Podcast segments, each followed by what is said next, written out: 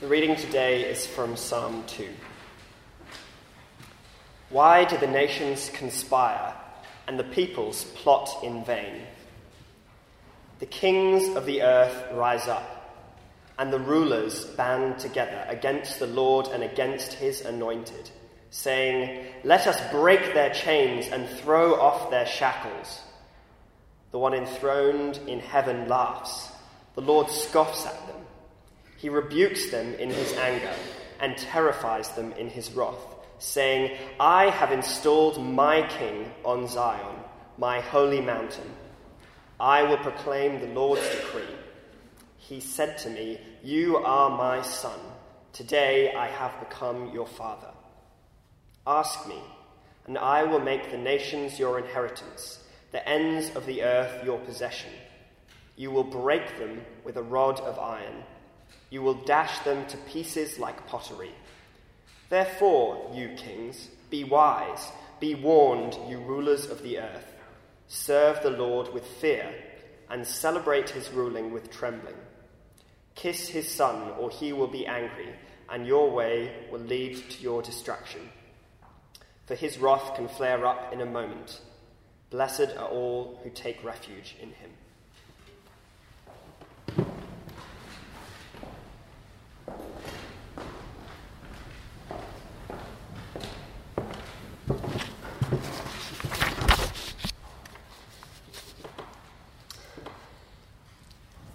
We live in uncertain times. Who would dare to claim that they know where the world is heading? Well, I would. Ultimately, because God has revealed it to us in His Word, and not least here in Psalm 2. Psalms 1 and 2 are the gateway to the book of Psalms.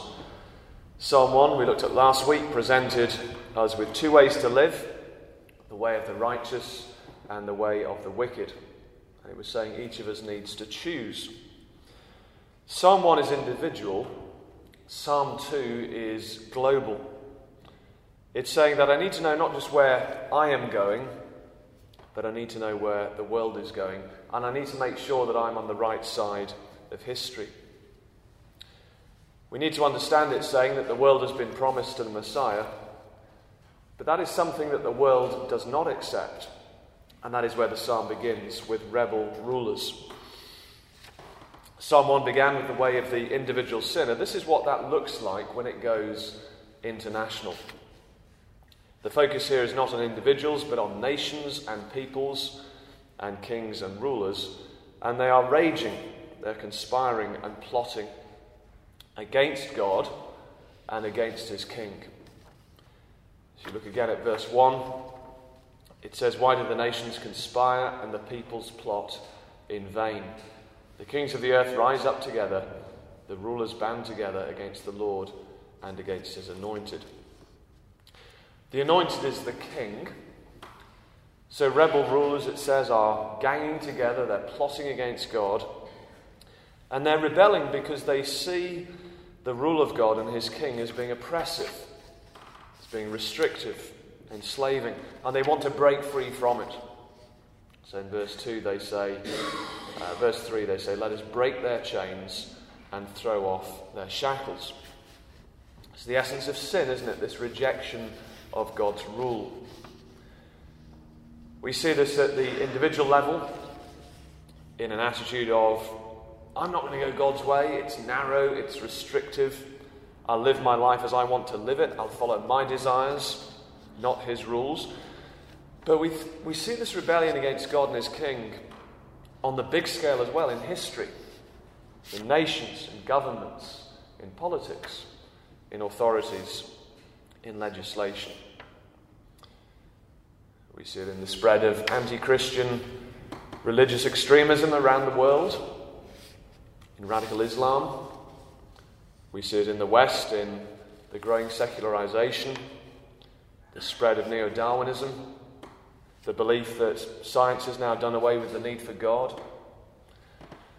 We see it in legislation which rejects biblical morality, in sexuality and marriage and abortion. We see it in the rise of authoritarian powers around the world that oppose the Lord and his king.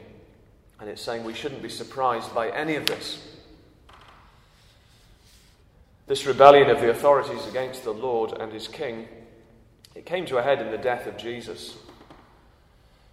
In Acts 4:25, the believers quote these first few verses of Psalm 2, and they saw them as being fulfilled in the plotting of the first century authorities against Jesus. And the authorities' hatred for the Lord and his king, it spills over into hatred of his people.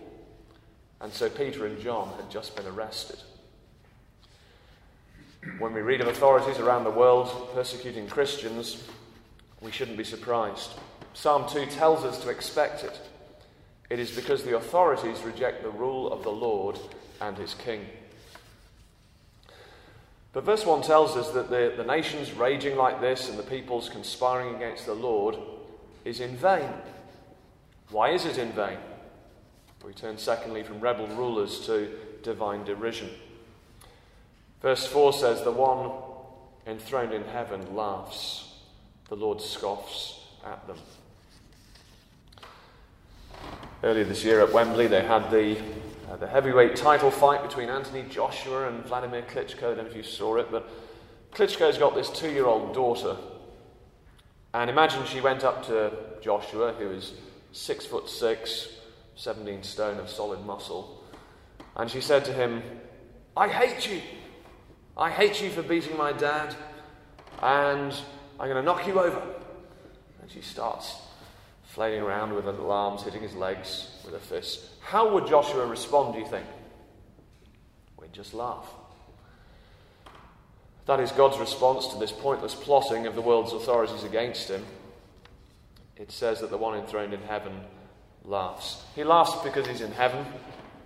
He's the all powerful creator, the ruler of everything. Rebelling against his rule, it is a joke. It is pathetic, and he mocks them. It says the Lord scoffs at them. The rebellion of the authorities is laughable because the Lord has appointed and established his king. So in verse 6, he says, I've installed my king on Zion, my holy mountain. Zion is the hill on which Jerusalem was built. God appointed David as his king. But he and the kings in his line were just a shadow of the coming Messiah, the Christ, the ultimate king. Because God has appointed Jesus as king, nothing can stop him. And so rebellion against his rule is futile, it's laughable. But it's also no joke because in verse 5 it says, He rebukes them in his anger and terrifies them in his wrath. Jesus being appointed by God as king is a terrifying truth for rebels. It's no laughing matter for them. If you take on God and his king, it's not going to end well. And that's our third point global government. So in verse 7 over the page, the Messianic king reports what the Lord said to him. So he says, I will proclaim the decree of the Lord. He said to me, that is to me, the king, You are my son. Today I have become your father. The Davidic kings were called the sons of God but this title was fulfilled in the ultimate King, Jesus, the Christ, the Son of God, who came from the Father, full of grace and truth. And the supreme declaration that Jesus is the Son of God was his resurrection.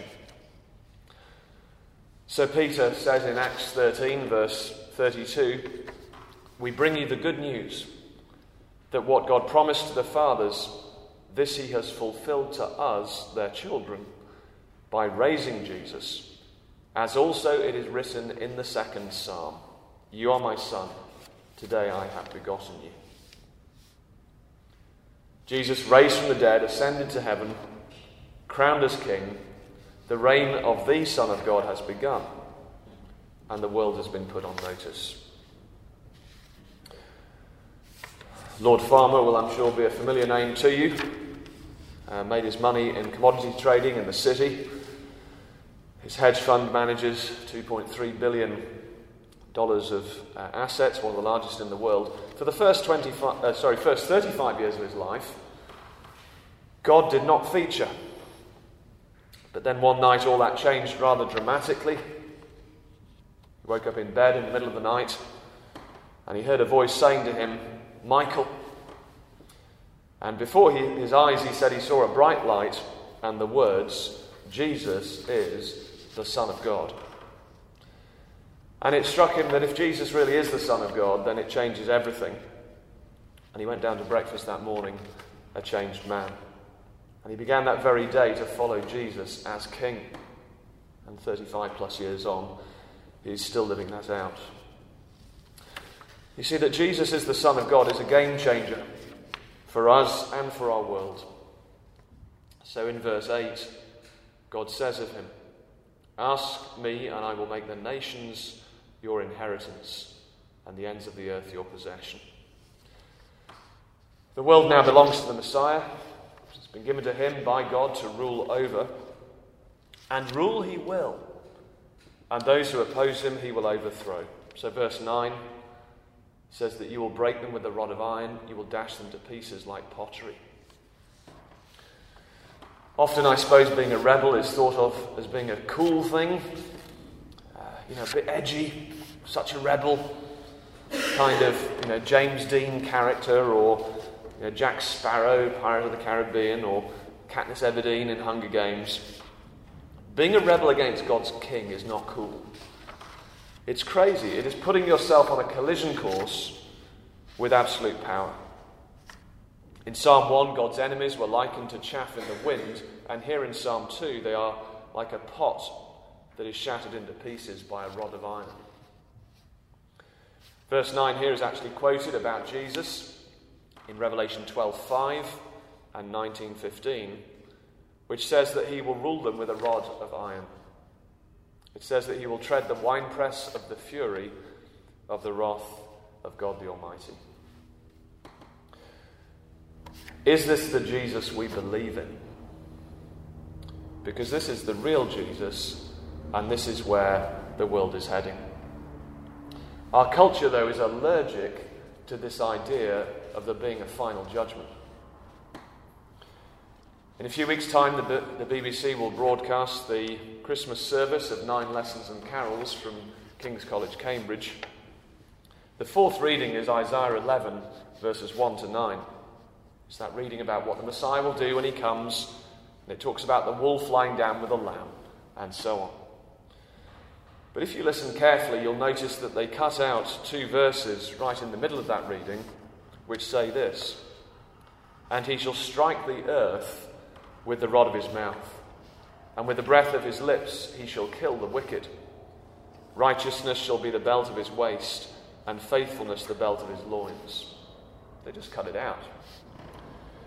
But there'll be no wolves lying down with lambs unless rebellion and evil are dealt with.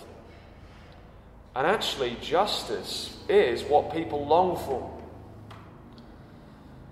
So when a Harvey Weinstein or Kevin Spacey is taken down, people cheer. When Oscar Pistorius' sentence is doubled, people punch the air. When a Mugabe is dethroned, people are dancing in the streets. And conversely, when a Jimmy Savile, when he dies before, before being brought to justice, people groan. Justice is actually what people want, it's what they long for. Justice is what we want, Justice is what is coming. But when it does come, where will that leave each one of us? What should we do? Well, finally, it says, Be warned. So, verse 10 Therefore, you kings, be wise, be warned, you rulers of the earth. Verse 12 says, Kiss the Son, or he will be angry, and your way will lead to your destruction. God calls us to face reality. Jesus is king, we are not. When the true King, the Son of God, returns, you don't want to be on the wrong side of him. This is not someone to mess with. And so now is the time for taking off our crowns and putting them in the amnesty bin at the feet of the Son and finding forgiveness. In His mercy and love, God calls us to take refuge in the Son. So, verse 12 says, Blessed are all who take refuge in Him. It's very striking, isn't it, that we are to take refuge from the Son in the Son. refuge from the sun in the sun. So be warned and be wise. So the wise response is to take refuge in Jesus and to submit to Jesus as God's king. So verse 10 says, Therefore, you kings, be wise. Verse 11 says, Serve the Lord with fear. It's about a change of management. We're to live to serve Him, not just to believe in Him, but to serve Him. And we're to do so with fear, with reverence, recognizing His power, that He rules those He rescues. And so verse 11 says, Celebrate His rule with trembling. As the old Charles Wesley hymn begins, Rejoice, the Lord is King. But we rejoice with trembling, in awe of Him, joy and reverence together. Verse 12 says, Kiss the Son. It's not a, a romantic kiss. In the ancient world, this was an act of homage, it was a sign of submission, kissing the feet of the King. This is a wise response to the king that God has appointed. In the wider church today, we hear about the therapist Jesus, who is here to sort out our problems and tell us how valuable we are. Or we hear about the life coach Jesus, who is here to help us fulfill our dreams and our potential. We hear about the open minded Jesus, who loves everyone all the time, no matter what. But what about King Jesus? The one appointed by God to rule the world. He's not here to serve me, we're here to serve him. Is that how we see life? That it's about serving Jesus, the King, living under his rule as he rules us through his word, bringing our lives increasingly under that loving rule. In this 500th anniversary year of the Reformation, that's the sort of personal daily reformation that God calls us to. The rulers of the earth are told in verse 10 to do this. And so we should pray for those in authority to be wise, to submit to the rule of Jesus the King. But we do need to make sure that we ourselves are doing it as well. We live in a world in futile rebellion against God and His King. But the Son will rule, His enemies will be overthrown. People speak, don't they, about getting on the right side of history. Well, that means getting on the right side of this King, the Son of God, because this is where the world is heading. So be warned and be wise.